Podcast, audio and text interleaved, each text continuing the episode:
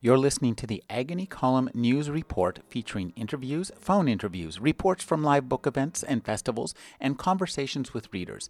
You can find additional news, interviews, book reviews, and more five days a week at the Agony Column website at trashotron.com slash agony.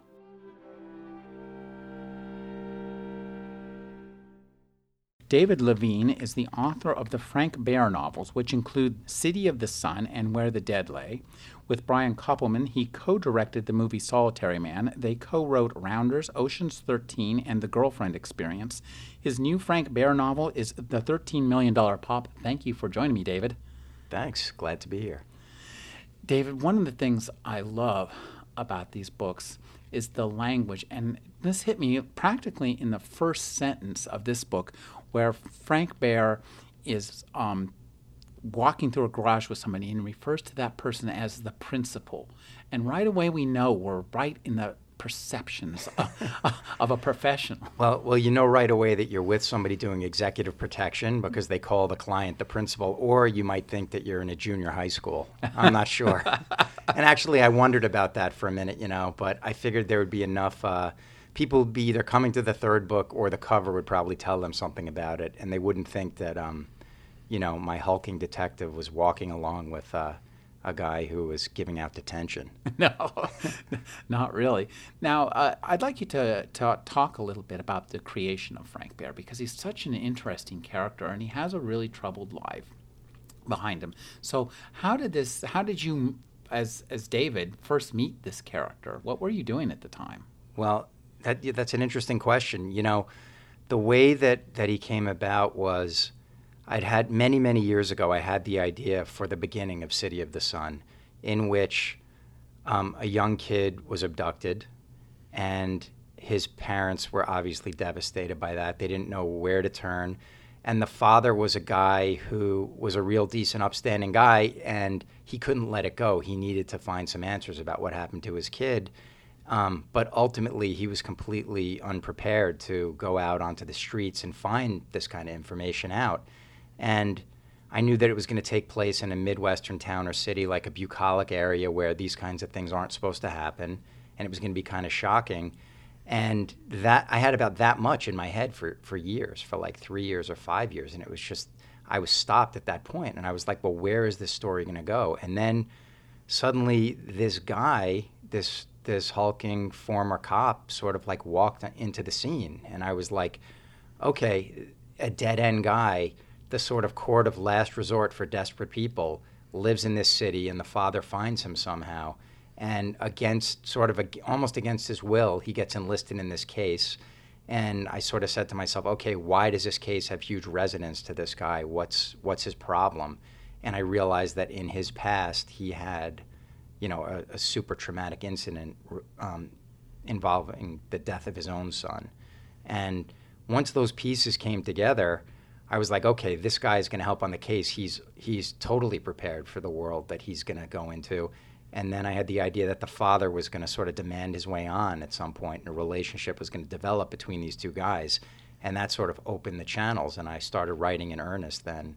Um, and and one of the other inspirations for the character is definitely um, my my stepfather. This this guy has been married to my mom for for many many years now um, his name's Dale Wunderlich, but he hails from the Pacific Northwest. He's an older guy now, but he happens to be a huge, towering guy. He's he's over six foot six tall, and when he was younger, he was very burly.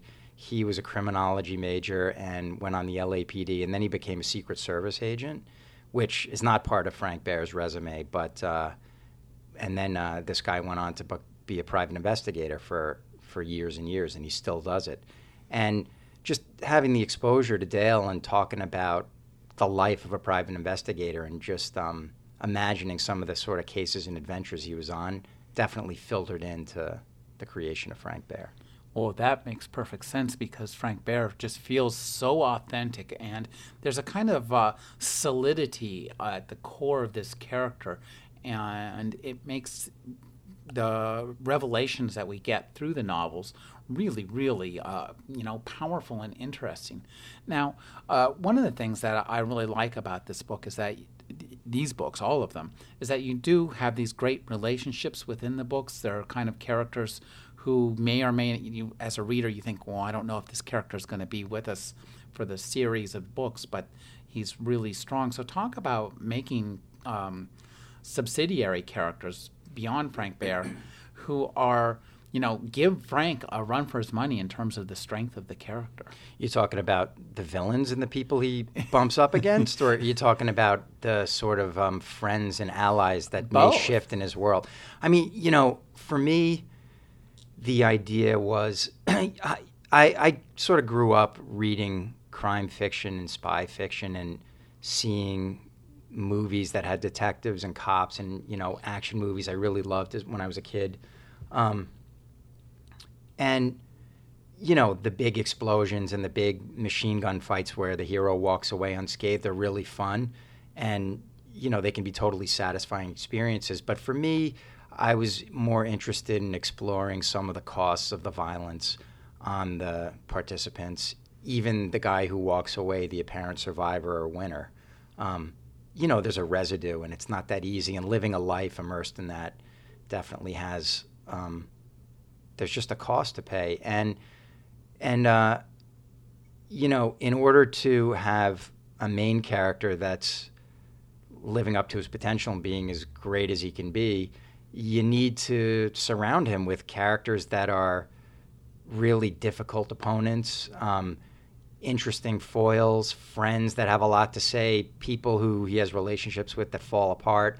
I just felt that, you know, part of my job is to try to give a 360 rendering of everybody in the books, even if they're in there briefly, and even if they're not going to come back in a in a future book.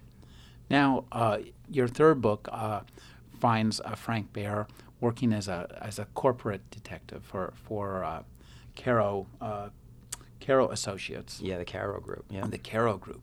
So, uh, and this is a really a time-honored tradition within the, the, the the private eye genre, you know, it from goes back to the Continental Ops. Right. so talk about, you know, the 21st century version of that, which is rather different. Well, there is, you know, there is a sector of the private investigation world. There's there's obviously the one where it's a, a broken down guy sitting in an office with a bunch of phone books, even though it's the modern age, hoping somebody's going to stumble in and ask him to go you know, find out if the husband or wife is cheating. Um, but there's also a layer in the business of very high end firms that charge almost lawyers' rates per hour and generally go about doing sophisticated stuff. They often do. Um, they do background checks on companies that are going to be purchased and, and sometimes get hired by private equity groups or hedge funds. And there's a lot of due diligence and computer research and stuff like that going on. Um, and, you know, Behr gets into contact with this organization in the in the second book when a couple of these well-washed detectives go missing, and and again, you know, they sort of aren't up for the challenge of how gritty it's going to get, and Behr has to step in, and he's sort of um, presented with an opportunity to join them in that book, but he's not much of a joiner, and he doesn't really play well with others, and he certainly doesn't do well at this point um, taking orders from other people. But we find him at the beginning of this book with a girlfriend who's very, very pregnant, and he's trying. Um, he's trying to sort of transcend himself and to be a provider and be responsible and make a living, and that's what he's doing for for the several months before the book starts until an incident happens that forces him to look into it, even though he's told not to, and ultimately Behr is a guy who does have some self sabotaging qualities, and he's just not able to. He's got an inner code that he can't turn off, and even though they tell him to just go along and get along, he can't. So, in, that way, he's he he gets hired by the by the cubicle farm, but never ultimately is adapts to it. Yeah, he's he's he's not cut out for it, and even from the beginning, he suspects that they want him to do the dirty work and it's it's sort of bearing out. But then when you've got a guy who's really qualified to do the dirty work, you can't just turn him on and off. I mean, sometimes he's just going to go and do what he knows how to do, and that's what they didn't bank on. And and you know his future there is limited, but he he has to do what, what he thinks is right. That's one of the I think the one of the things these books all bring about, and I think you do a fantastic job of this on the characterization side, on the prose side, and on the plotting side, is to present all of your characters with moral dilemmas and, and real problems that are not do not have an easy solution. There's a, a couple of uh, business partners in here partway through, and there is no really easy solution for them. You know, you often read books where you know they can there's some kind of act of violence or some kind of thing they can do, and these guys have they got nothing. And and uh, Frank Behr also finds himself in these kind of moral dilemmas where you know he's not he doesn't have a, a clear path. And I'd like you to, as a writer, talk about inhabiting those characters with these moral dilemmas. Do you find yourself, you know, in in moral straits? Or, or do you find well a lot of my work is in hollywood so you know i'm constantly in moral straits in, in the gray area but uh, yeah the, the something that interests me and, and it goes to what we were talking about earlier about these characters that are fully rounded or you know that i hope are i, I try to invest them all with with ambitions goals uh, disappointments loves failures and then areas in their lives that they can't control so that when they get pushed into sort of like their red zone they act in ways that are going to bring them into conflict with others so you know, that's Behr to some degree, but that's the bad guys too. You know, a lot of these guys have found a way to rationalize what they do, and you know, some of them are greed driven, some of them are amoral and, and they don't consider what they're doing wrong. They just consider it the way that they make their money. Some of them sort of um, go past the, the breaking point and start to succumb to like the sadistic elements or can't sort of turn off the switch sometimes revenge and pride gets into it. I just, you know, I try to look at like the motivations that that work on everybody on whatever level, and then just put them on their feet in a in a criminal setting. You know.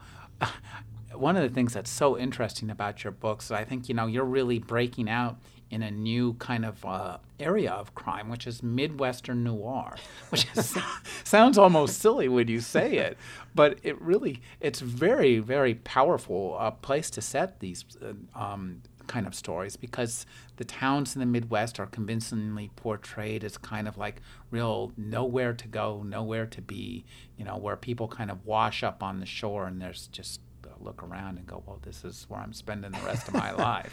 Well, you know, when I started with the book, like I, I was the the first book, I was I wanted the crime to take place in a bucolic setting, and I knew that, um, you know, if I set it in New York or Chicago or L.A. or even Detroit, that. Uh, you know, there's a level of expectation that these bad things happen there that wasn't going to work for me. And I also thought that, you know, if you look at it as a writer, those places are very fished out. I mean, the classic detectives in, and, and cops and stuff like that in the history of literature and movies are, are in all those places.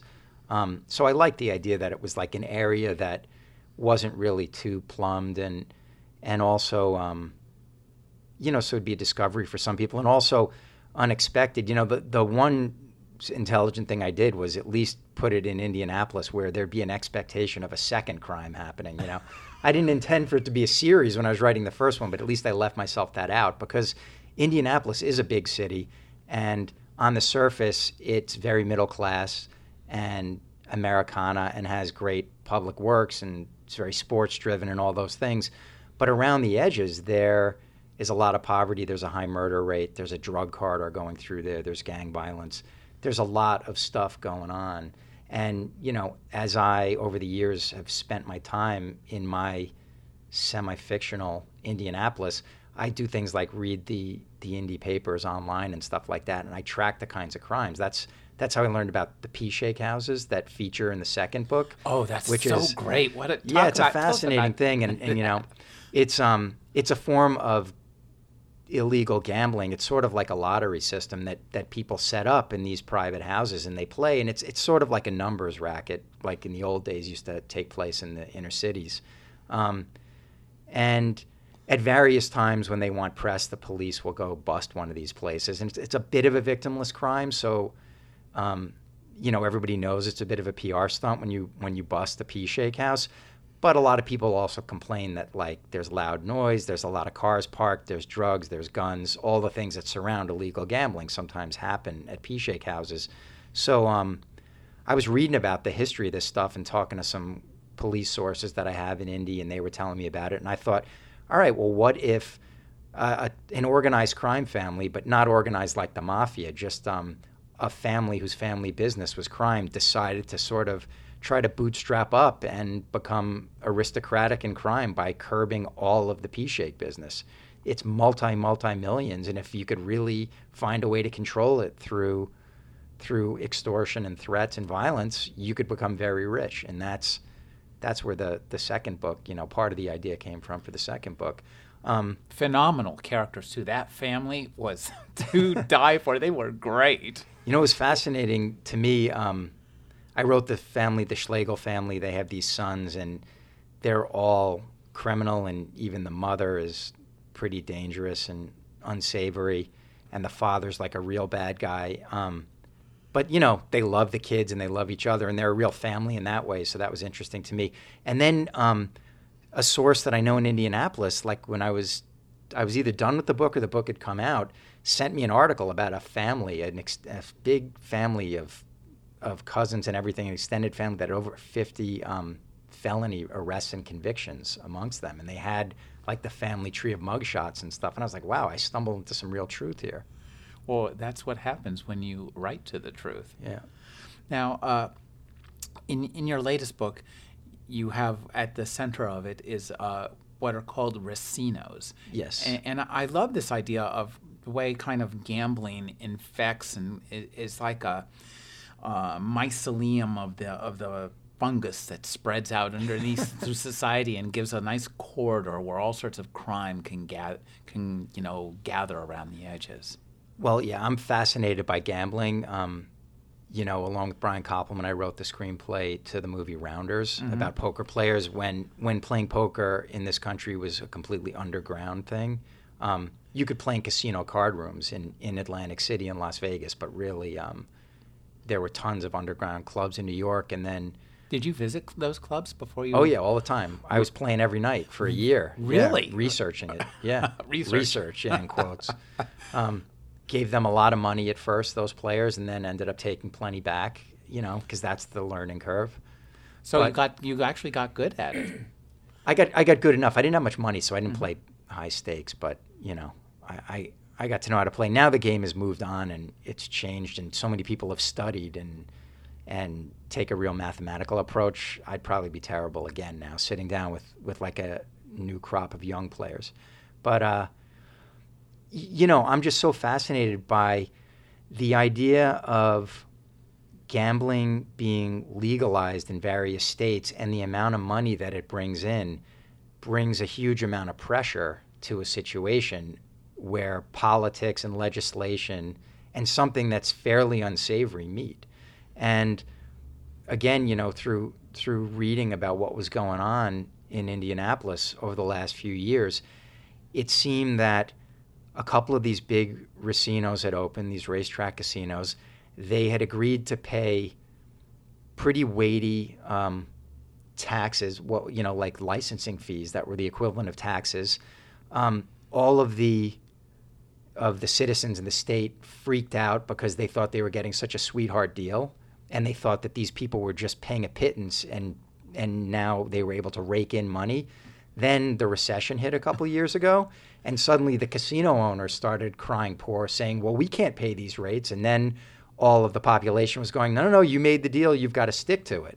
They were gambling. Yeah, so, so you know, suddenly like the seesaw is flipping up and down, and I thought, you know, you get into this, and if you're not an expert, and if you don't have resources to see see yourself through a tough time, you know, suddenly the pressure gets high. When, and you know, these guys calculate how much they're going to take in on every video poker and slot machine, and if instead of three hundred dollars a day, it's hundred dollars a day, they're losing hundreds of thousands of dollars a day, and they're going to go under, and they have loans and there's no money in the economy and no gambling money's walking in. It becomes a big disaster. And, you know, I started thinking about a few of these guys who, if they were not very moral and realized they had a lot to lose, what would they do to try to turn it around for themselves?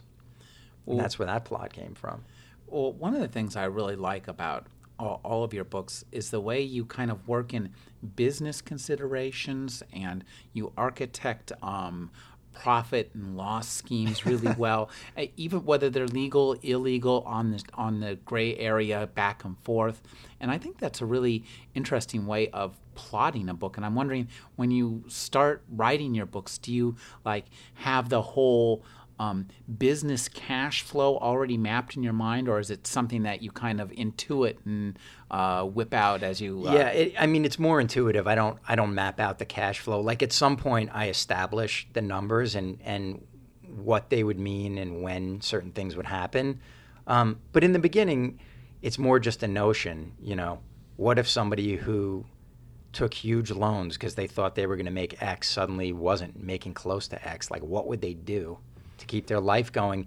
And in the first couple of books, even though um, there was some really hardcore violence associated with the crimes involved, the motivations for, for the most part that set it off was it was greed. Mm-hmm. Because there's a few motivations. I mean, you know, there's there's pure bloodlust. There's there's revenge. There's there's various motivations, but greed is definitely one of them. And I'm fascinated by white collar greed, looking for looking for um, the ability to hire violent violent offenders to do their bidding. Like that to me is a, a fascinating intersection. And you know, I'm working on the next book now, and, and it's going to be a very different motivation. It's not going to be it's not going to be um, greed at all on the part of the bad guy, but um, you know, in the case of of these um, in the case of, of this last book, it definitely started that way, and then people's sort of sense of pride and desire to win and survive starts to come to the fore, and that's really how it plays out. So it's just a motivator. Now, one of the things I really like it too is that uh, Frank Behr's personal life is is gritty and real, and, and well integrated into the stories, all of them. So I, as a as a writer, you know, how much of Frank Behr is in you, and, and how much of you, you know, how much is he a creation of you, or how much, how often does he get away from you? well, I mean, he's definitely a creation. I'm not living a life at all like his. You know, I'm very happily married. I have been for almost 15 years now. I have three kids. We all live in the same house. You know, I don't do anything violent, really. Um, you know, he's but but everybody has certain motivations. I mean, everybody has an, an antisocial impulse or the impulse to tell somebody who's hassling them to shut the f up or else you're going to do something. Frank Behr's just a guy who's able to act on that stuff and does because he just doesn't have as much of a, a limiter on him as as regular people.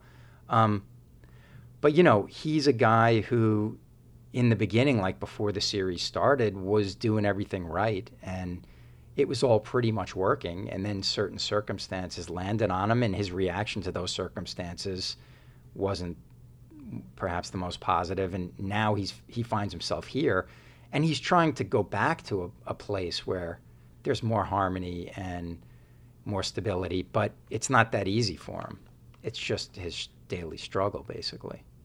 You know, one of the things that makes him such a convincing character is that are the details of his daily exercise routine and the kind of his physicality. And I'm wondering how much research are you running around with a 15 pound or 60 pound ball up and down well yeah i mean times? you know i'm into that kind of stuff i've, I've done martial arts for a long time mm. i used to um, really i used to uh, do do kickboxing and karate then i did boxing for a while now i'm getting kind of old so i switched to, to brazilian jiu-jitsu which I think is part of why that featured so heavily in the second book because I was pretty fascinated by it.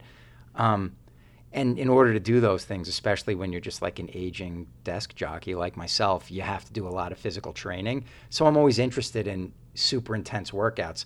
I just make what Frank Behr does, you know, 10 times harder than what I do, and he just does it with like a lot more weight. So now, uh, you create a number of just really wonderful characters in your latest book. And I'm hoping that we're going to see some of them again.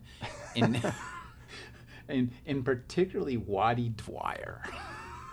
Well, yeah, I you know I, I, I don't um, I've never written one of these books and left somebody's outcome set up so that I know exactly what's going to happen with them. Mm-hmm. But when you get to the end of a crime book, if a character dies, then you understand that he's not coming back in the next book unless you're going to do some kind of a flashback. And if a character lives, then you know there's always the chance that um, somewhere down the road the paths are going to cross again. And to me, that's an interesting place to occasionally leave off. First of all, I don't want to write books where the ending is very pat, where Mhm. all the bad guys fall down with a bullet in them and the hero walks away and, and that's it. Um, that's doesn't represent any version of reality to me. So I think, you know, sometimes arrests, sometimes death, and sometimes getaways all happen to take place. And it's, you know, at the right moment, some of these guys could occasionally come back with a reason. It goes for goes for the friends of you know friends of Behr's too, not just the bad guys. Well, I really like the way the uh, um, just the the way you pace the plot too, and and I want to talk to you about this because there's all sorts of really great plot pacing. Uh, things we see in here. One of them is the way you, as we're going along, the way you introduce characters, and that's a really nice kind of driver of plot. Yeah, you know, thank you. Um, I I think that I I think that maybe some of my filmmaking experience comes comes along Mhm. with that. Um, when you're writing or directing or editing a scene, there's an old saw that says like come in come into a scene late and leave early because it leaves more on the table. You don't, you know, Sure. if somebody knocks and you go answer the door and there's somebody standing there and you have the whole conversation and then you say goodbye and the person leaves and you close the door behind them that's very like linear and pat and laid out as opposed to suddenly you're in a room and people are in the middle of a conversation and you have to catch up it could be more interesting. So i think there might be an element of like movie cuts to some of my pacing Mm-hmm. where you pop into something and then you sort of scramble to catch up for a minute and then you understand where you are. It just keeps it more interesting. I think people have a tendency to read ahead in a way or think ahead. Mm-hmm. so Well, they're there. that's that's exactly I think one thing you do really well that when we're reading a mystery or you know and to the degree that this is a mystery or, or a, a crime piece of crime fiction as readers we're always thinking ahead. What's going to happen? Who what's going on? And as a writer you have to not only figure out yourself what's going ahead, but I, I'm presuming try to figure out where the readers are and make sure that your action hits that kind of sweet spot where it's both realistic, but the revelations come in a way that's really fun to read. And that's there's really uh, some great examples of that in this book, where you really hit that spot where we're just about ready to realize it, and we then we read it. yeah i mean y that's what you try to do and sometimes you hit it and sometimes you just miss slightly and you know it's um it's bad when you miss but it the, the hard thing is it's a moving target because no two readers read something the same way Mm. One person's you know this is so slow i know exactly what's going on is another person's like i don't get it i need more information so you know you have to sort of have a sense of of taste for what you're doing and then you know i'd rather err on the side of it moving too quickly or with less explanation and then i just would trust my editor and a few of the early readers to say you know, it would really help if you just made this more clear in this spot because I think it's really hard to catch up with it here. Um, but, you know, th- there's another thing to wrestle with too, which is the reader may be able to know something that's coming. And as the writer, obviously, I would know what's coming, but it doesn't mean that Frank Behr gets to be the smartest guy in the book every time either. I mean, he has to have his own pace that he's finding something out. Uh-huh. Otherwise, he wouldn't have any problems in life. He'd be walking around with all the answers. So sometimes the reader has to wait for him. And that can either be good frustration in somebody's opinion or it could be irritating. Well, that's an interesting observation. Now, um, when you're uh, writing this, your prose is really, really nice. The the reading these books is just um, there's kind of a super immediacy in, in the prose. It's almost like you've gone through the book with, uh, you know, like a razor and cut out every third word or something, you know, to, to make it really tight. And I'm wondering, do the books come out long and do they get trimmed down or do they come out small and get, you know, rounded out? Well, th- thanks very much for that. I appreciate it. Um, they, they, um, I write them slightly slightly longer, but I go over them many times before I even turn them over to my editor, so they're fairly close lengthwise. Um, you know, I guess from when I was a kid and I was in my writing classes and have I had Hemingway held up as an example of great economy and the way you need to do it, and you got to take adjectives out, and you you know you have to make it clean and lean and all that stuff. That's always been my sort of goal as to the right way to do it. And I don't know, maybe I'm just not that sophisticated. Maybe I just know like a straight ahead way to do it and you know, I don't go about it like a David Foster Wallace, you know, who's he's amazing, but I could never write a book in that style, you know. He he says everything and then unpacks it and says it again from every angle and in the whole way it's entertaining. Um, for me, I just try to create as much ambiance as possible with as most of the time with as few words as possible. Now, you write of a lot of screenplays. I'm guessing that for anything we've ever seen, there's probably 10 or 11 that we haven't, or parts of 10 or 11. Is that a good? Well, I mean, that's generally the way it goes. My batting average is pretty good. Mm-hmm. But uh, that said, there's probably, I'd say there's a good 5 Mhm. for, for every one that's been made. There's got to be five that didn't get made.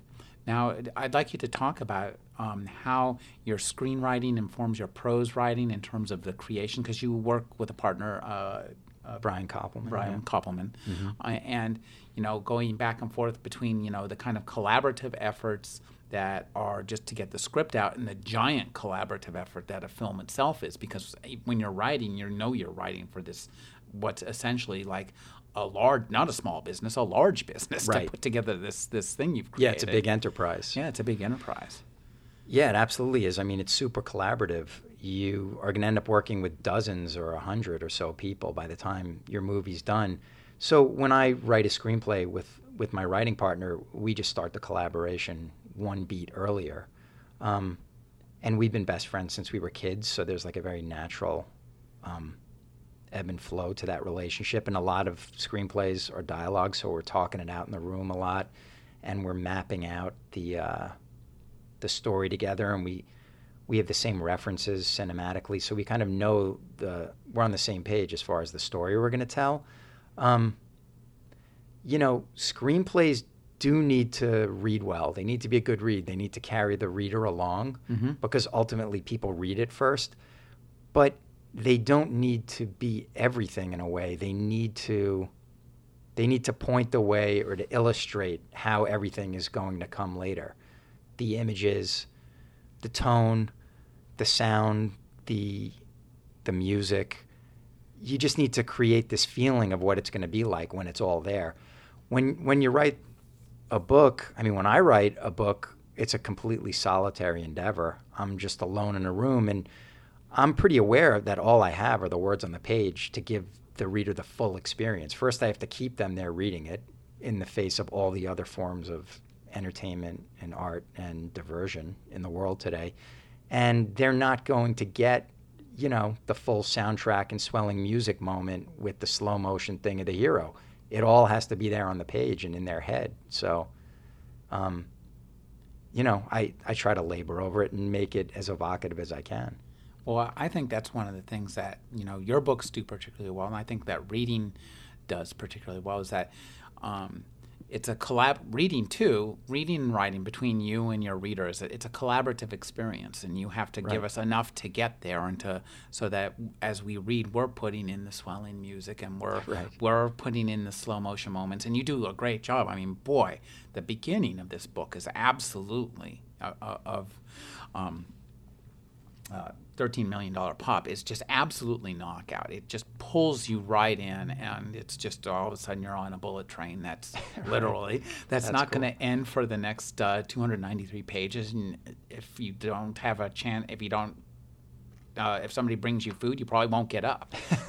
That's great to hear. Well, uh, so you know, I think that uh, that's one of the things that reading can do pretty well. So talk about, I mean, it sounds like when you're doing the movies, you are really kind of doing kind of outline type stuff to to Before writing the script? Yeah, before yes. I- and- and Very detailed. Mm, okay. Um, and that might be um, partially because I'm doing it with another person, so Mm-hmm. we both need to know what we're doing instead of just one of us having the whole playbook in our head.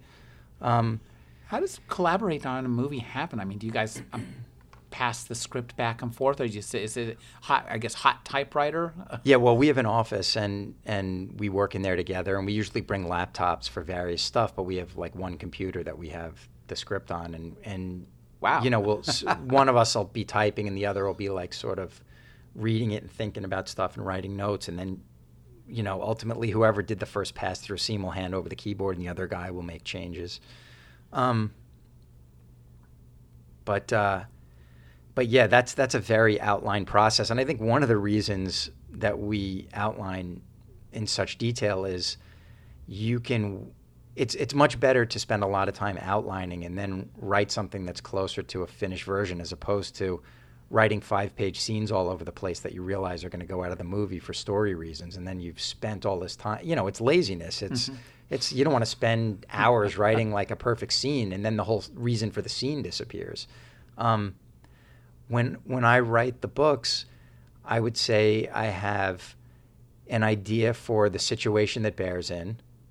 Now that I'm in the second, third, fourth, and beyond books, um, you know, and I know he's my guy and what he's been through and where he's going. I know what situ- where he is on sort of his little his little journey, and then I have an idea of the sort of crime that's going to be the centerpiece, and then I generally have about half a dozen or ten scenes in my head that are either big, big action moments, fights, um, sometimes big emotional moments, a big failure, a big success, sort of the things that are like the real accelerator moments.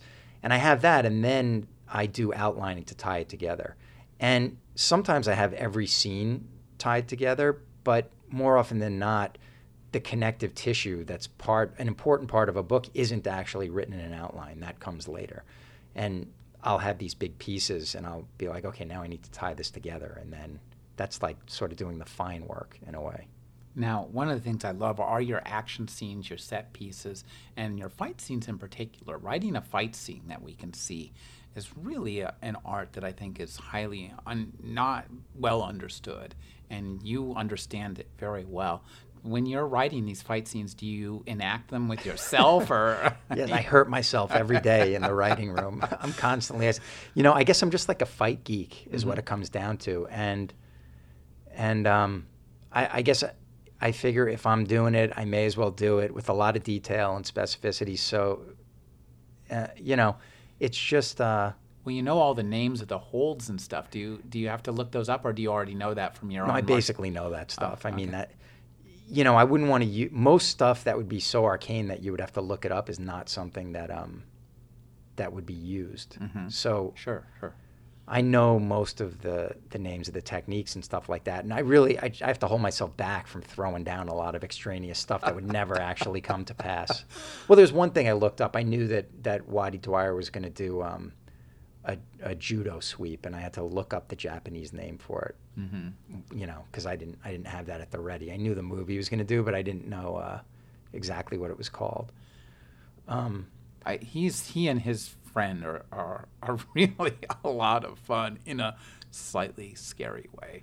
And and you know that's one thing that you do well is with your kind of your antagonists is you make them a pleasure to read even though they're kind of scary. Uh, I'm thinking of the family. We like that family, although we wouldn't want them living next door to us. yeah, you know, it's um, if you're going to introduce a bad guy, sometimes it works really well to just show him doing something horrible, and you just know right from the beginning you're with somebody who's just a complete fright. But I also like the technique of like sneaking up on people where you're getting a picture of a guy who may be seemingly regular in some way or have something else on his mind, and then he casually does something really horrible. I mean, that's a good way to hook into somebody. Um, but you know, I think that that people, even people who who are missing that that bit of moral socialization that keeps people from hurting each other, uh, you know, they they're not missing it completely, and they're not missing it all the time. It just goes away sometimes when they do these acts. But other times they feel bad, or they think of their mom or their wife or something, and have a have a real conscience. And then suddenly it switches off when they want something else, and they they do something terrible. You wrote the first book without uh, without uh, a series being in mind, right? Although you left that open, did you? When you got, how far did you get into it? When you said, "Well," eh. I was I was like, uh, you know, I'd probably written 50 pages, I might not have even established that it was Indianapolis. And I said, oh, you know, if this ever turned into something, he should be in a city where he could have a second case. You mm-hmm. know, I didn't want it to be you know, some tiny town like Mayberry, Mayberry RFD where nothing was ever going to happen again. He'd be the most underemployed PI in the world. But, you know, so yeah, I, I, I, that, that was sort of the nod to the future. It was okay, at least it'll be a big enough city where he could keep going. Now, but now that you're uh, three books into the series, uh, how much of a feel do you have for the arc or arc of this and you know the kind the type of series? Is this going to be a series where you have a real definite end in mind or is this a series of kind of standalone ever developing? Well i don't have a definite end in mind.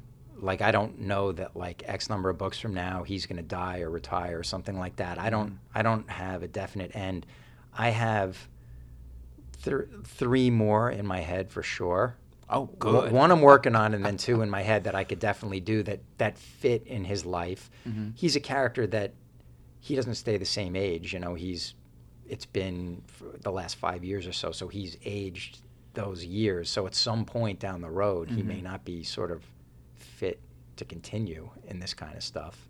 He'll mellow or stop or something, I suppose. But but for the near future, I I have him being very busy and growing and changing in certain ways. Well, I'm looking forward to, to reading that now. Uh, could you talk about? Um, do you know if there's any uh, interest in turning these into movies, or have you thought about this? You're a screenwriter. I would think you'd be have have you written the screenplay for the first one yet? Uh, yes. Yeah, some somebody approached me a while ago um, about buying the rights, and and I turned it down because the plan was, and the plan is, that Brian and, and I are writing a screenplay version of City of the Sun. Mm-hmm. And we've written a draft. We, we need to do some more work on it, but we plan on directing that movie within the next couple of years. Oh. We have one movie that we're, a different movie that we're going to probably direct first, and then and well, then the idea would be to do that. Well, can you talk about what you're going to do first? The next movie? Yeah, yeah. well, we, we made a deal with um, MGM to direct this movie called The Game, based on the Neil Strauss book. Mm-hmm. Neil, it was a big bestseller a couple years ago. Neil was a Rolling Stone writer who had a lot going for him, but he had horrible problems talking to women and really hadn't had relationships or, or any kind of sex sexual contact and anything like that. And it was kind of really getting in the way of his life and his personal development. And then he was sent to profile this guy named Mystery, who was like the world's greatest pickup artist, who had turned it into a science that he could teach. And Neil Strauss became an incredible student and became like the best at it in the world. And it's the story of that journey. Boy, well, that's an interesting yeah, journey. That, well, you you can't get more boy meets girl than that. It's boy meets lots of girls, and then meets the right one and has to decide if he can turn it off. As a as a writer, when you're going back and forth between these different modes, I mean, um, adapting somebody else's work, uh, working on these collaborative projects, then back into your ivory tower or your Connecticut uh, little uh, studio where you where you write. Um, how much crosstalk do you find? You know, do you find yourself dropping one and going to the other, like in the middle of a project, or you know, the, saying, "Oh my God, I've got to write this scene for the novel." Well, the, things stay pretty organized. You know, usually it's it's one movie project at a time, and the books are a constant. You know, that's just something I try to work on every day. Oh, I, really? I, yeah. I mean, I fail at that, and days go by where I don't actually move the ball forward. But Mm-hmm. generally, the program is that in the mornings I write the books for I, for a little while, and then move on into the office and we work on the screenplay stuff. And then if I'm on a roll, I'll do some more in the afternoon or evening on the books. But sometimes I'm too burnt and I can't. Um, you know, the nature of these things, it's just they're a lot of work. They're long, and and uh, I don't think it would work well if I sort of like, even if I cleared two months and I was just going to do the book alone, I wouldn't be able to write enough pages per day to finish the thing, and it certainly wouldn't be of the quality I want because I have to go over it and over it. That's just my style. I know that there's a lot of guys that can bang these things out. I know a lot of the big thriller writers write a book a year. For me, that's not realistic because I'm making movies. Mm-hmm. Um, it's been like one every 18 months or maybe close to two years on this one. Mm-hmm. And I just feel like the book has to come first before the timing. Um, and they just, if they're not ready, I can't turn them out and release them. Well, that's great. That's exactly what Yeah. we want. We want the right book, not just any book. But you know, I appreciate like when people get hooked on a series, they want the next installment, Mhm. and that's a cool thing. But and and I, you know, I'm in awe of guys that can write 20 books in 20 years and they're all good. I mean, Well- that's a real talent. Oh, yeah, well, well, it is. But given uh, if you've got uh, three books and a fourth, I hope soon, uh, then I'm a happy guy. well, it's it's uh, it's in the works. Maybe soon is not the word I'd use, but at some point in the near future. I've been speaking with David Levien. His new book is a $13 million pop. Thank you for joining me, David. Thank you.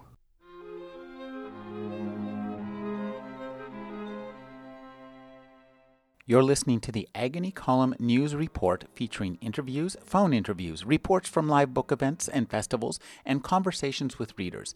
You can find additional news, interviews, book reviews, and more five days a week at the Agony Column website at trashotron.com slash agony.